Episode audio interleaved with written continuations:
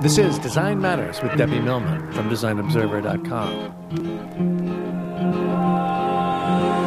On this program, Debbie Millman talks with Louise Fili about designing book covers and designing for restaurants, about why she prefers working for small businesses, and about the importance of sketching. When I get excited about a design, it's in the sketch stage. It's like, ah, this is it. Now I really have something. That's usually the one that will work. Here's Debbie Millman. Louise Fili is a master typographer, a lover of food, and an extremely Italian, Italian American. When you step into her studio, you see it all. There's an amazing collection of Italian tins stacked beside an equally gorgeous collection of Louise's own designs. There are stacks of jams and wines and crackers. There are boxes upon boxes of restaurant matchbooks. And there's a wall covered with books from Louise's time at Pantheon, during which she designed over 2,000 book jackets. It was through that job that Louise met her husband, the design historian, author, and educator, Steven Heller. He sent her a fan letter. They met. They married. Now, 30 years and many collaborations later, Steven has written the foreword to Louise's new book, a monograph on the design and typography of Louise Fili. It is called Elegantissima, and the title could easily apply to Louise herself.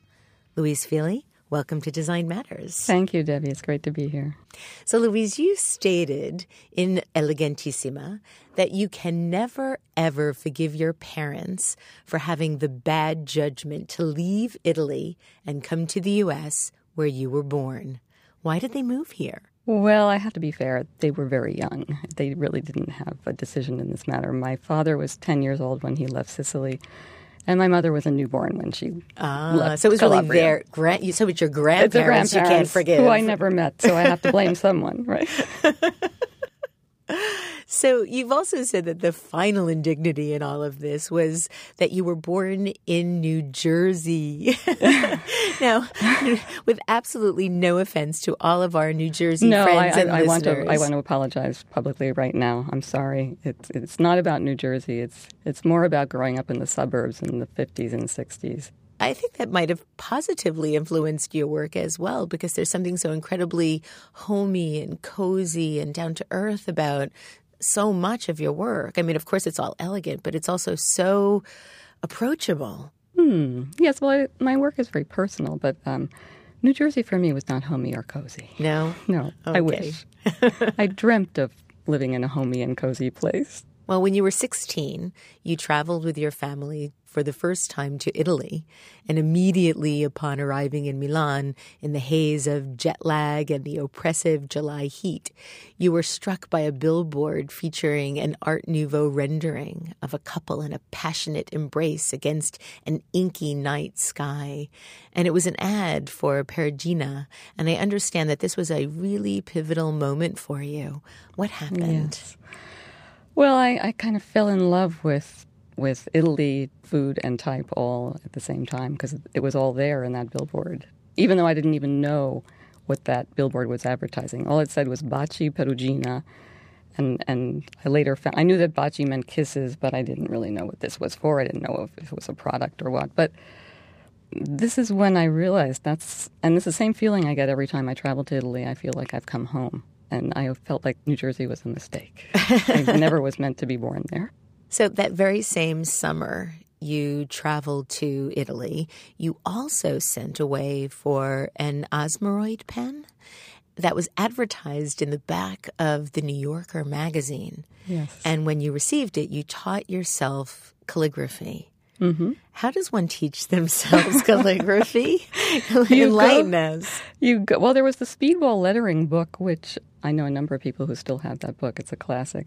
The other thing you do is you go to the public library and you check out the only book on calligraphy, and then you just keep copying over and over again. It's this was also at the same time that I bought my very first Dover book, which I still have and which is still one of the closest to my heart. It was a book on uh, illuminated initials, which which I still use. and it was 250 at the time, which was quite a deal. But um, you know, it was just filled with pages and pages of, of beautiful examples of illuminated initials, and that's when I started doing these illuminated manuscripts of Bob Dylan lyrics that I would sell to my classmates. Can you describe any of them? Do you still have any? Do any of your high school friends have any that have found you I on Facebook? No, I don't know, but that's why I'm not on Facebook, so they can't find me. Um, no, and I, and maybe now that we've done this show, maybe some of them will People show up on eBay. Yes. um, no, I don't have any anymore. But um, I remember spending a lot of time sitting at my desk listening to Blonde on Blonde, and especially um, there was one complete side that had the song "Sad-Eyed Lady of the Lowlands." And I just I love that because it was re- a really really slow beat, and it was like perfect for the pace of this very meticulous work.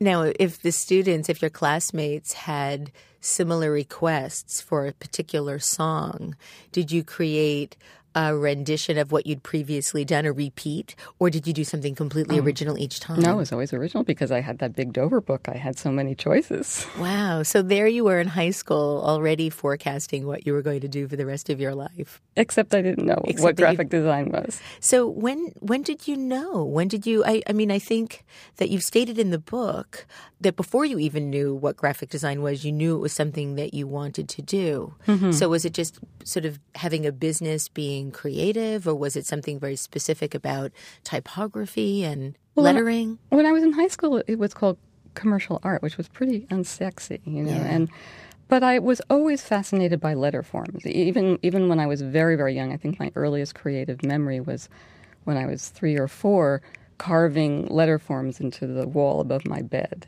Really? I couldn't read yet. I don't even know if I could form words, but I was fascinated with letter forms. And I still remember my parents. Well, not only would they take away that carving tool from me every day, but then the next day I'd go recover it and, and go back at it.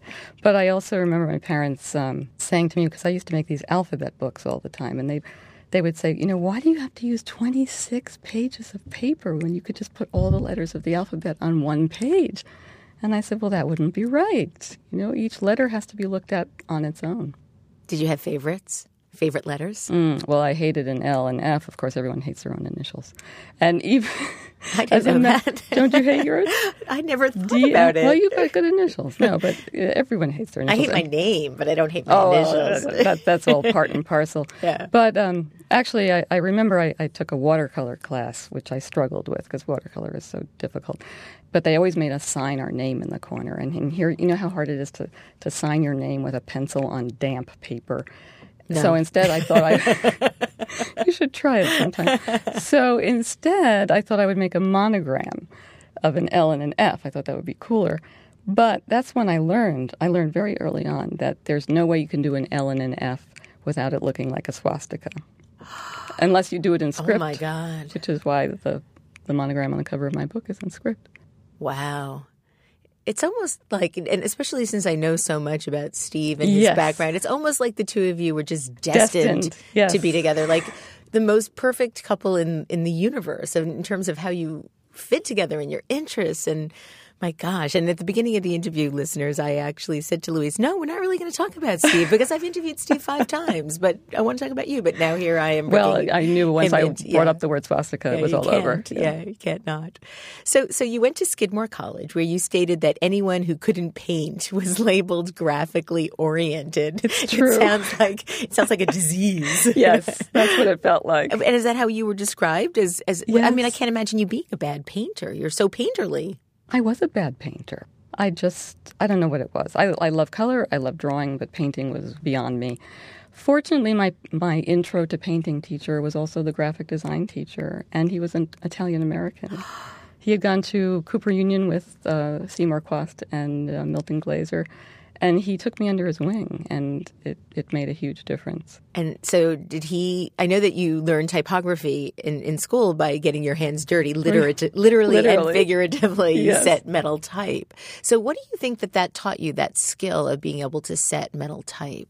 So much. I mean, just, I, I remember I used to get so obsessed with setting metal type that I, I used to see it in my sleep, you know, fitting everything in exactly right and tightening it up. And it, but just the, the whole tactile quality, which I think is a really important part of what I do as well, was really important and something that I've, I've still taken with me. Just being able to print your own type and, and feel the impression from that, it was extraordinary.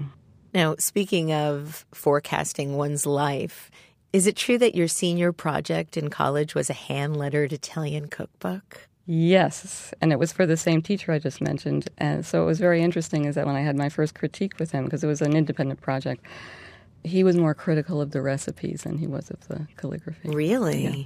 And he's very particular about And is that because of his own background? Yes, of course. Wow. Yeah. So did he grade you on the menu on the recipes? He did. Well, I had to fix up the marinara recipe before I could graduate.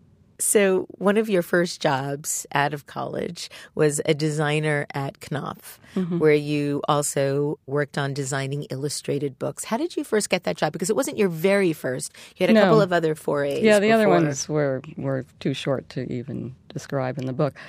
But getting the, the job at Knopf was, was a very lucky break. All of my all of the important moves I've made in my career, I think, have all been just a matter of dumb luck and good timing. Really? Yes, yes. Well, I, I, I find that really hard to believe. I think that dumb luck hits you once or twice, but not an entire career. well, maybe it's knowing when to seize upon the dumb luck. Well, let's talk for a moment about being hired at Knopf. How did how did that happen? Did you know that that was what you wanted to do, or was it Absolutely not. okay? I- so I that was the dumb yeah. luck part. Yeah, even though I was always, always interested in books. I loved books as a child.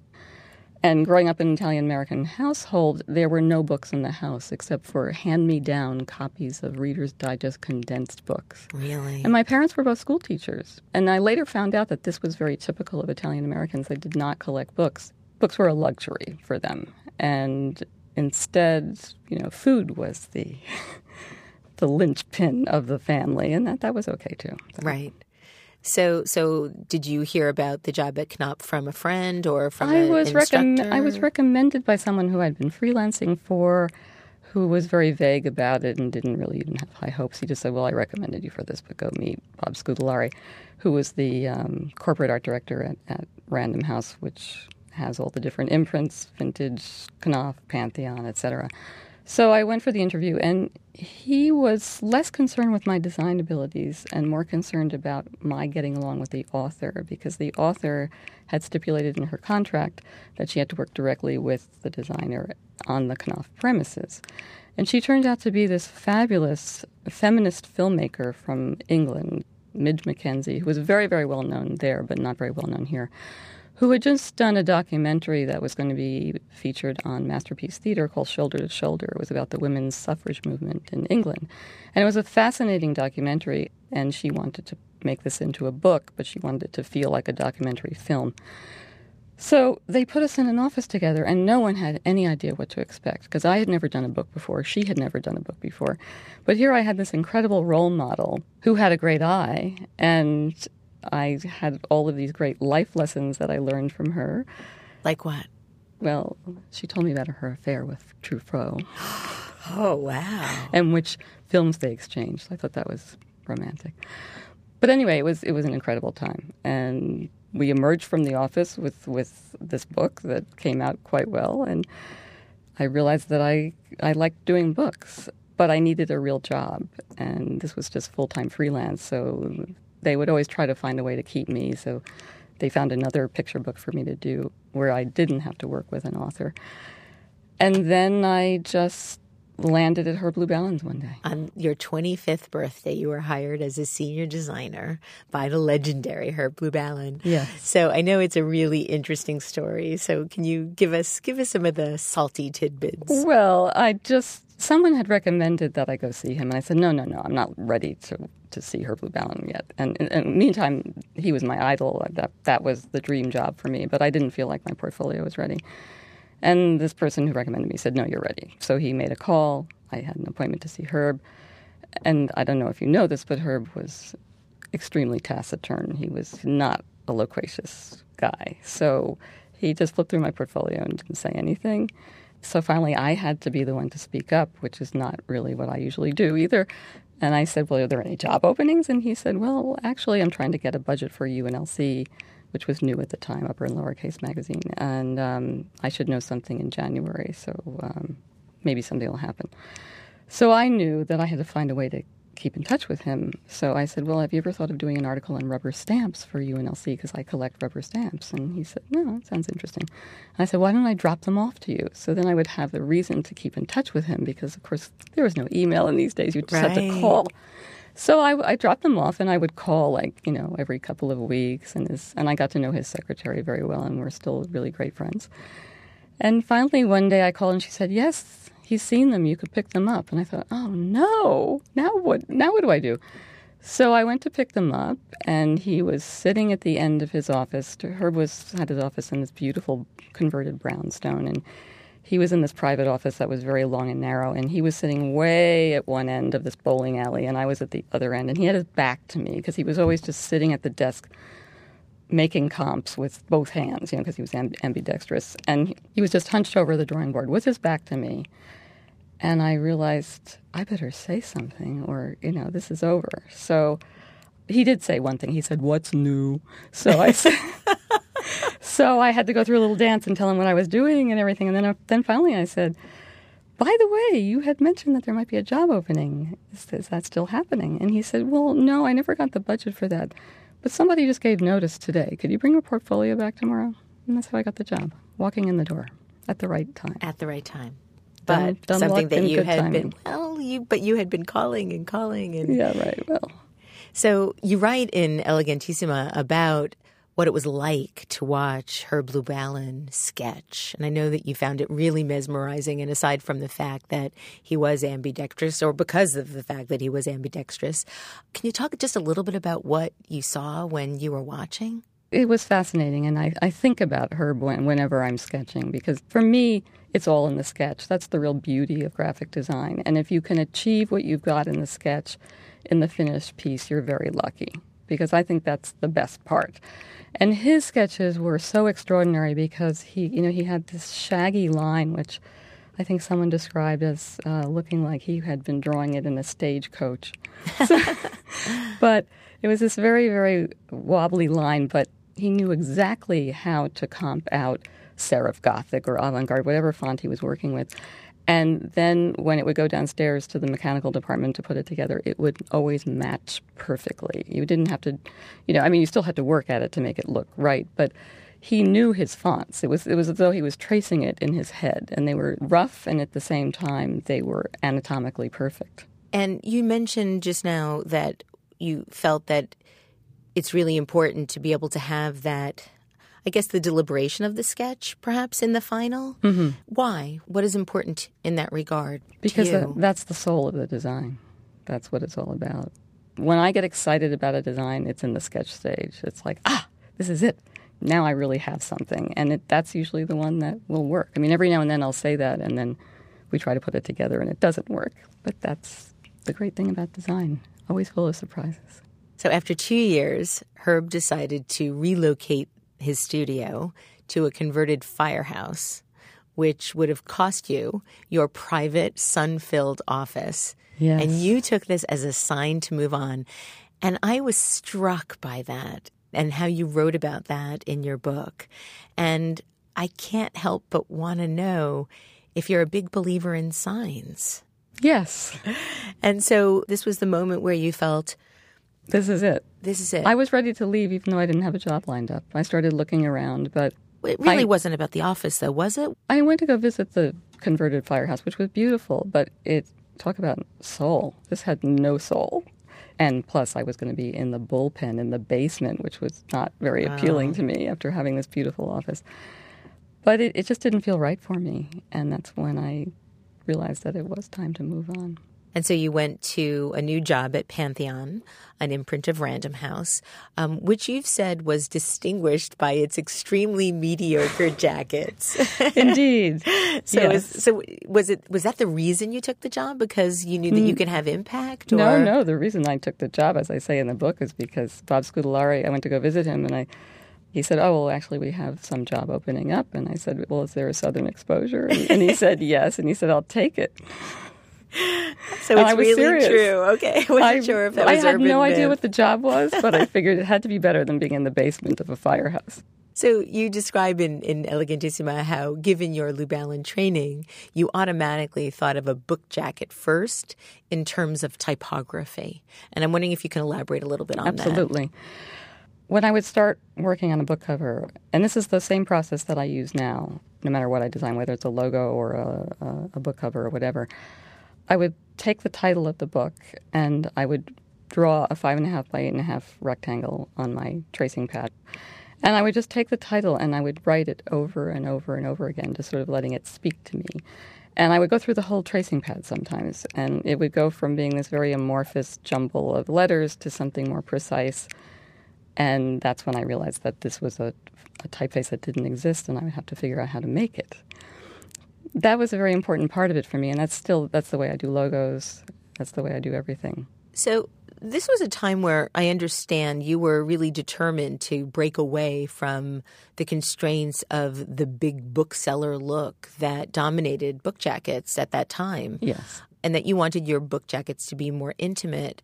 And I'm wondering how you were able to sell this notion to the publishers and to the authors. Well, I did it very slowly and very quietly and very cautiously. I just took little baby steps. But the, the good thing was that because Pantheon had these very mediocre covers, no one ever took them seriously, even though they had a roster of very impressive authors. They had Simone de Beauvoir, Michel Foucault, Jean Paul Sartre books that you would want to read, but from the looks of them, you wouldn't want to touch them. They were also very left wing, and fortunately, at that time, the president of Random House was sympathetic, but things changed later on, and that's when I took it as a sign to leave. um, I just started, uh, as I said, very cautiously, just making little changes. I, you know, I started with, okay, what have I got here? I've got five and a half by eight and a half. I can't change that. I've got two or three colors, and maybe sometimes four colors. I can't do much about that. And the paper stock, I can do a little bit about that. So the first thing I did was I started introducing matte lamination, which, believe it or not, was not being done at the time. People were scared that the books would get dirty or whatever. So that made a huge difference because I was really going for the tactile quality again. And, you know, I wanted people to be able to pick, pick up these books and want to own them uh, to find them as as objects of beauty that they wanted. So, starting with the matte lamination, then I went after the colors, you know, trying to explore color as much as possible because the, we only had three digit Pantone numbers in those days. And now that we have the, the four digit numbers, it's a lot easier. But I used to go to hardware stores and collect paint chips of the colors that I really wanted to use. That's what I used for the Lover cover, for example. And then I would send those to Protocolor when we had our comps made. And Protocolor made these beautiful comps. And then I would send that comp to the printer and have them match it, which of course drove them crazy. But they did it. I want to talk a little bit more about The Lover. I bought that book at that time that you first designed it. So uh, the first edition of your cover. It's a the book The Lover by Marguerite Duras. It's, I have to say, I think one of the most famous book covers of the 20th century. No. Um, very unusual, very ethereal, very beautiful, very haunting and poignant and heartbreaking all at the same time. How did you go about designing that book? Well, that was very interesting. That was actually the second design that I did for that cover. You're kidding? No. Wow. No, no because originally, you know, they told me about the book. I saw that photograph of her, which was incredible. And I said, let's use the photograph on the cover. And they said, no, no, no. It's because it's not really a memoir. It's not really a novel. It's sort of. Mm. So. It's sort of both. It's sort of both. So I said, okay. So I did something completely different. I did this. I looked at a lot of deco carpets from China. They were called Nichols carpets, I think. And they were very beautiful. And they, they had flowers on them that looked like they were airbrushed. So I was still going for that same soft, muted understated feeling. So I devised some typography integrated with the um, the floral motif, and they didn't go for that. And I said, "Well, you know, I think you're right. I think we should use the photograph." And then they finally got it. So I used the photograph, but with the shaded lettering, which which had kind of started with that original idea. And then I just her photograph was so compelling. All I had to do was was just have it airbrushed, so it was vignetted, and and then had the shadow type done to kind of echo that. And then it was done in matte lamination with muted colors. And This was this was a breakthrough design for me be- because well mostly because this little book, this little understated jacket design was Pantheon's first bestseller since Dr. Zhivago in 1958. So booksellers took note, and Publishers Weekly, which is the trade rag, actually wrote an article about it. And they interviewed booksellers, and they actually said in print that this book became a bestseller because of the cover, which was huge. So after that, the salespeople didn't fight with me anymore. It's remarkable. You start one of the chapters of Elegantissima describing a call that you got from a publisher who asked you to design a book jacket with this description. We have an Italian Nazi fascist homosexual novel that's just perfect for you. and you talk about being typecast at that point then as the interpreter of sensitive foreign fiction. I didn't even know there was a niche called sensitive no, foreign nor did fiction. Is that still the case? Do you still have people that call you specifically to do sensitive foreign fiction or sensitive foreign anything? No, now they call me to do sensitive food packaging. You know, at, at that time of my career, everybody had lover wannabe books, you know. And now everybody comes to me because they want their product to look like Bella Cucina. Right. So, But you state that all of the skills that you developed in book publishing ultimately became the basis for all of your later forays into restaurant identities and food packaging. And I'm wondering if you can talk a little bit about how how so. Certainly the, the approach to typography and what I described about designing uh, the type for book covers and, and how that transferred over to the way I design logos. But also that need for the tactile quality that I was striving for so much in book publishing. Once I moved over to restaurants, I was able to take that a lot further because all the menus were always special paper stock. Whereas at Pantheon, the only way I could ever get a special paper stock is if I traded in a color. It's like, okay, I'll do this in two colors if you can give me this this textured colored paper. So there was the whole thing with papers and and more interesting ways of printing. I could, you know, I could foil stamp and deboss and you know all kinds of things that I always wanted to do. And then going from there into food packaging, which literally took me into a third dimension, gave me a lot more to work with.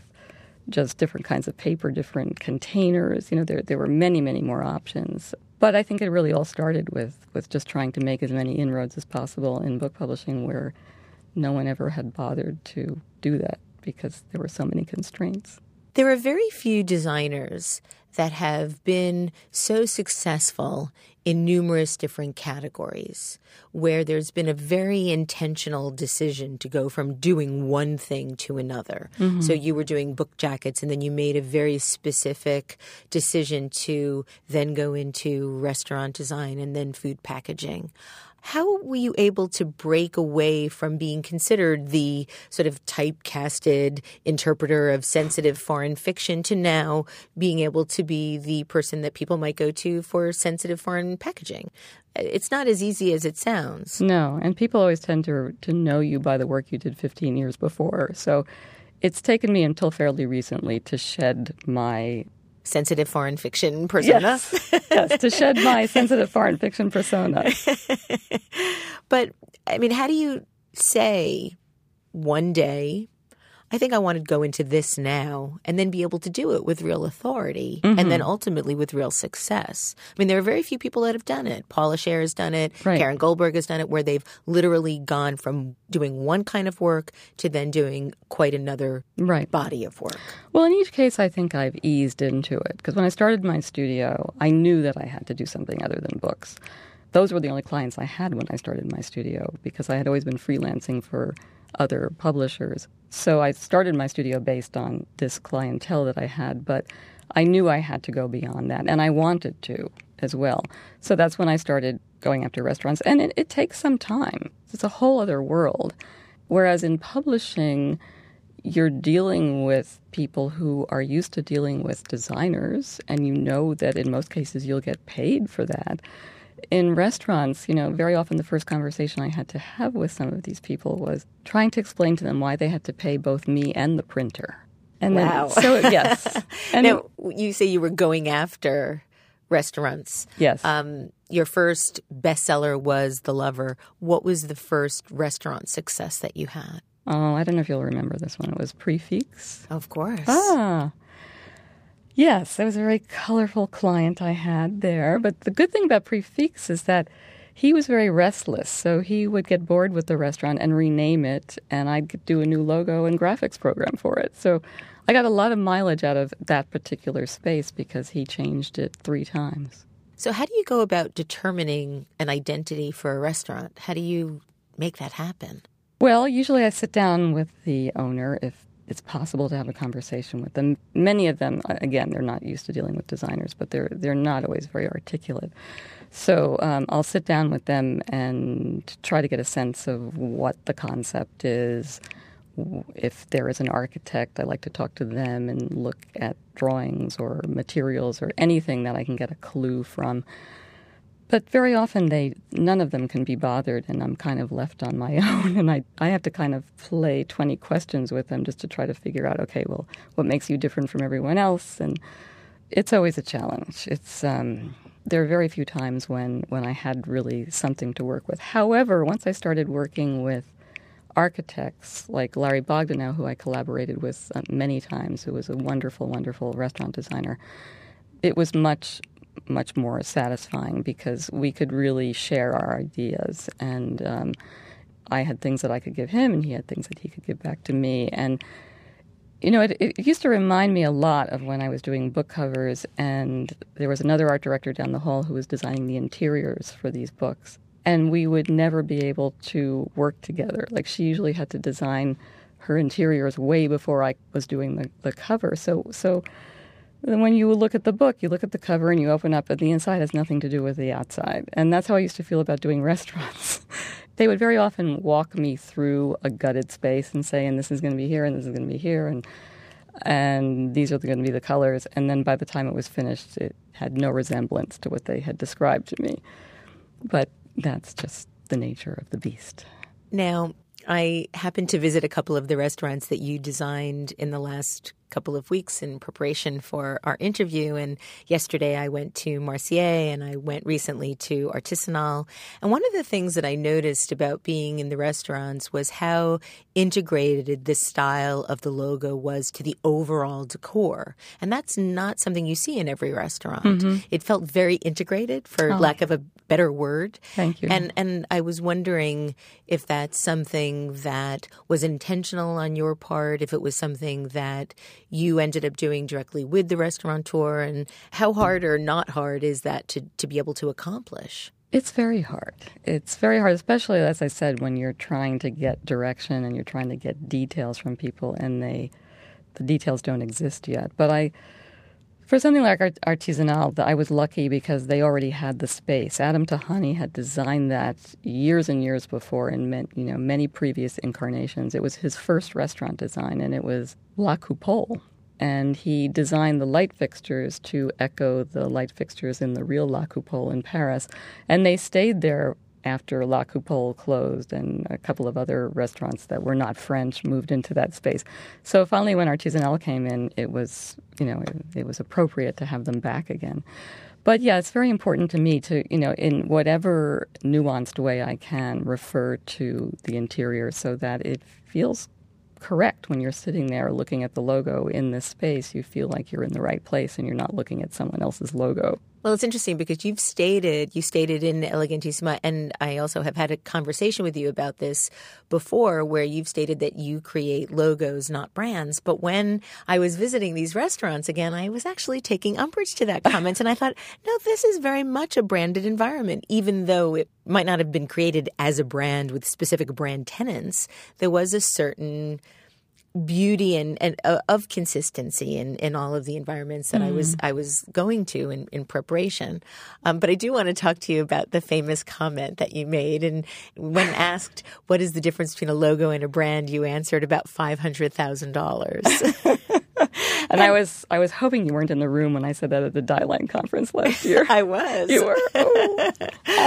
But I but I I'm curious as to well, I want to know why you feel that way because I I do feel that the process might be bloated when certain people create certain brands, but is there really a difference? Is there a philosophical rhetorical difference between a logo and a brand that's separate from the conversation about money? No, it's really about the money, I think. and the fact that I don't like working with big companies and I don't like brand speak. And I'm sorry to be saying this in your branding program. Well, we try not to have a lot of brand speak. We want to be much more authentic about the experience, but right. that's a separate conversation. Right, good.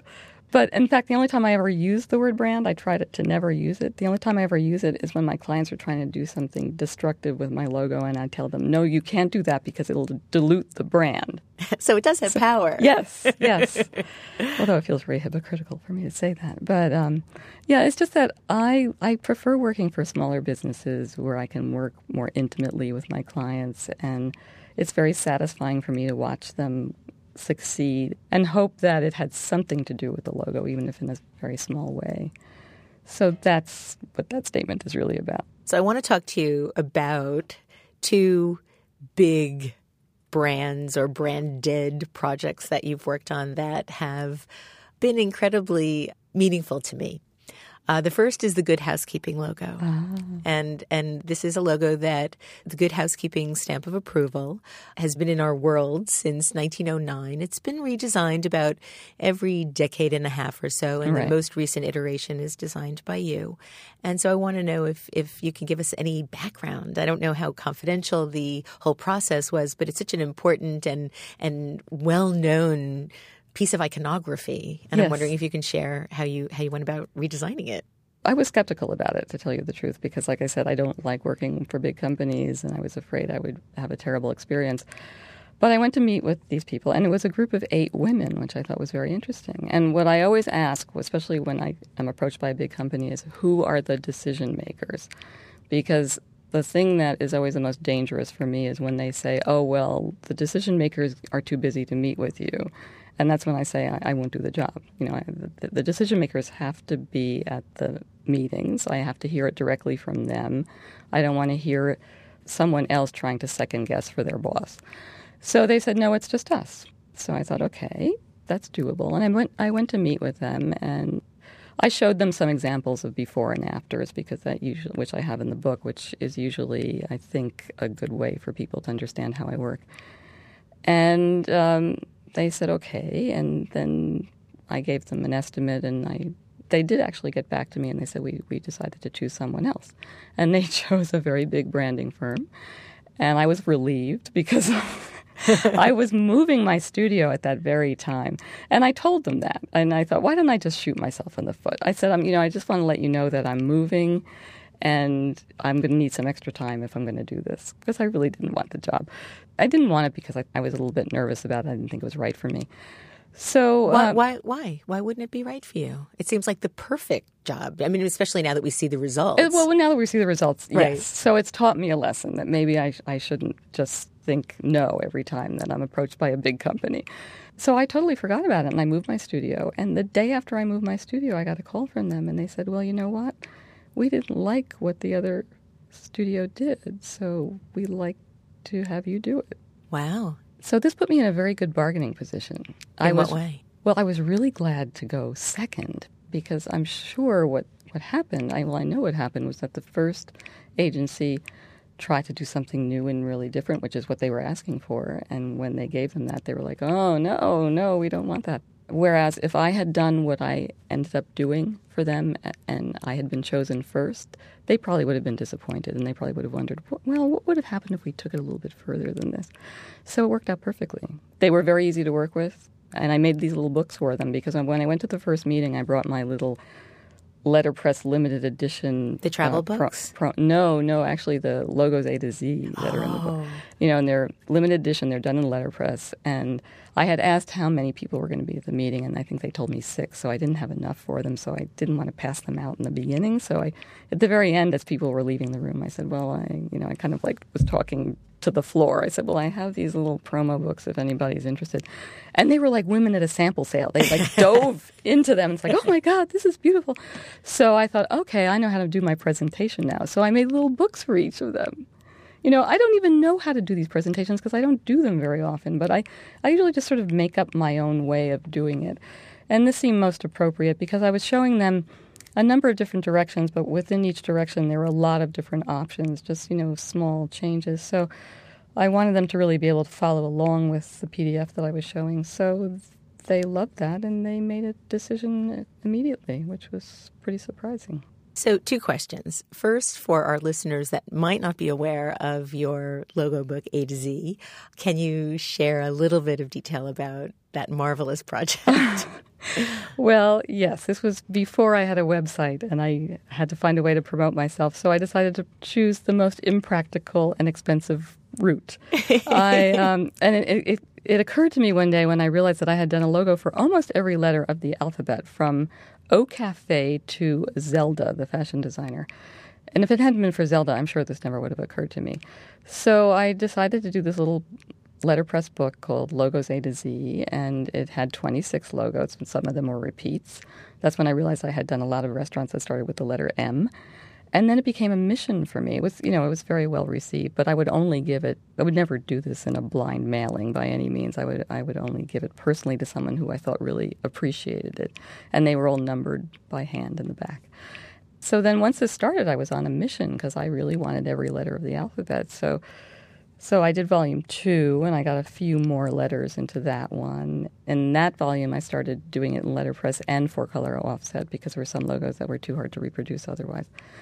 And by the third volume, I was unabashedly offering a discount to anyone who had a business that started with a, a, an X or Y. And I finally got my X and Y. Well, for, oh, and I also needed a Q before Didn't that. you just take a job because yes. the logo started yes. with the letter, the company's name started of with course. a Q? well, I actually I did something very stupid early on because someone came to me who had a, a, landscaping business and they wanted to name it Quercia, which means oak in Latin and Italian. And I was so excited because I still needed a Q at that point. So I stupidly offered to do the logo for free. And we know that you don't do that because that just devalues your work. And he, he went away, he never came back. So, my second question I want to ask you is about the second brand that I wanted to bring up, or the second big project. It's not, not so much a brand, but your love stamp. No. I mean, could there be anything bigger than designing a postage stamp, but not like a two cent stamp or a three cent stamp like the Fargo guy, but like the full Monty? the full Monty, like a full on stamp, a love stamp that everybody wants on all of their important letters Yes. that they still send out, their wedding invitations and Valentine's Day. So, how do you go about designing a stamp? Well, that was very challenging. It was, and it was very scary because they had asked me to design either a love or a wedding stamp. And I started focusing more on the wedding concept first because I really wanted to do something that same sex couples could use for their weddings. And I, th- I had what I thought was a great idea, but they didn't get it. And then I had to go to plan B. So then I decided to focus on love stamps. And it was terrifying because it's a very small size. You know, as I say in the book, this is the smallest thing I've ever designed and in the largest print run. It was less than an inch on one side, and it was a print run of 250 million, which is Wow. really scary. That's amazing. And I've yet to find one that's in perfect register. Really? Yes. Oh my gosh. That's terrible. I don't know. Well, you know, you need a loupe to know that. So, and I carry one in my pocket at all times now. Every time I pass a post office, I go in and check it out, and it's like, no, Louise, I love that about you. I think I love everything about you. For all of our listeners, please go out and buy Elegantissima. It is the most beautiful design book that is available now. And it's not only a wonderful story, but it's also something that you just constantly find yourself learning from. For more wonderful stories and to see Louise's studio for yourself, go to www.louisefili.com. I'd like to thank you for listening, and remember, we can talk about making a difference, we could make a difference, or we can do both. I'm Debbie Millman, and I look forward to talking with you again soon. Design Matters with Debbie Millman is recorded at the Masters in Branding Studio at the School of Visual Arts in New York City. It is produced by Curtis Fox Productions with technical assistance by Rainey Ortica and research by Jeff Close and Lisa Graham. The show is published exclusively by DesignObserver.com. You can subscribe to this free podcast in the iTunes Store.